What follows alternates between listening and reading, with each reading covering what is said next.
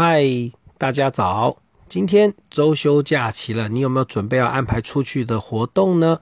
如果说你是到了台北、基隆、宜兰的朋友，那你可能要备着雨具了，因为东北季风在今天的白天就已经开始逐渐的增强喽。但是啊，如果你开个车是过了新竹以南的话，仍然是天气晴朗，只是要特别注意的就是沿海的阵风都会比较偏大一些。海钓的朋友你要特别注意哦，东北角可能会有一些疯狗浪出现，海边钓鱼，尤其是在基钓的朋友可要特别的注意呢。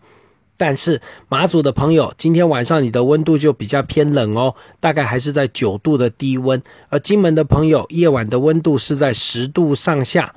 那天气状况来说呢，在这个周休假期的话呢，礼拜六是东北风开始增强，星期天东北风增强的幅度会更为明显，所以啊，沿海的风都会比较偏大，高山旅游寒冷。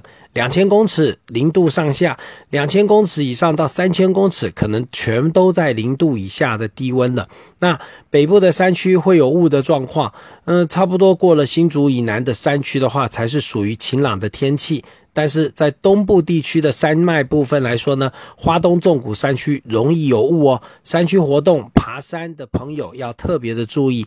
那住在山上的朋友，你的保暖工作不能少。但是如果你跑去垦丁游玩，那要注意什么？落山风啊！你如果过了车城以南呐，到了访山啊这些地方的时候，相对的这落山风越往南是越强了。恒春镇的落山风可是达到最强，因为最主要这东北风过不了我们的中央山脉，所以呢，当它到达了台东的阿武以南的山区的时候，它就会穿越山脉而逐渐的进入恒春半岛。所以啊，这个周休假期到恒春半岛旅游的朋友要注意喽。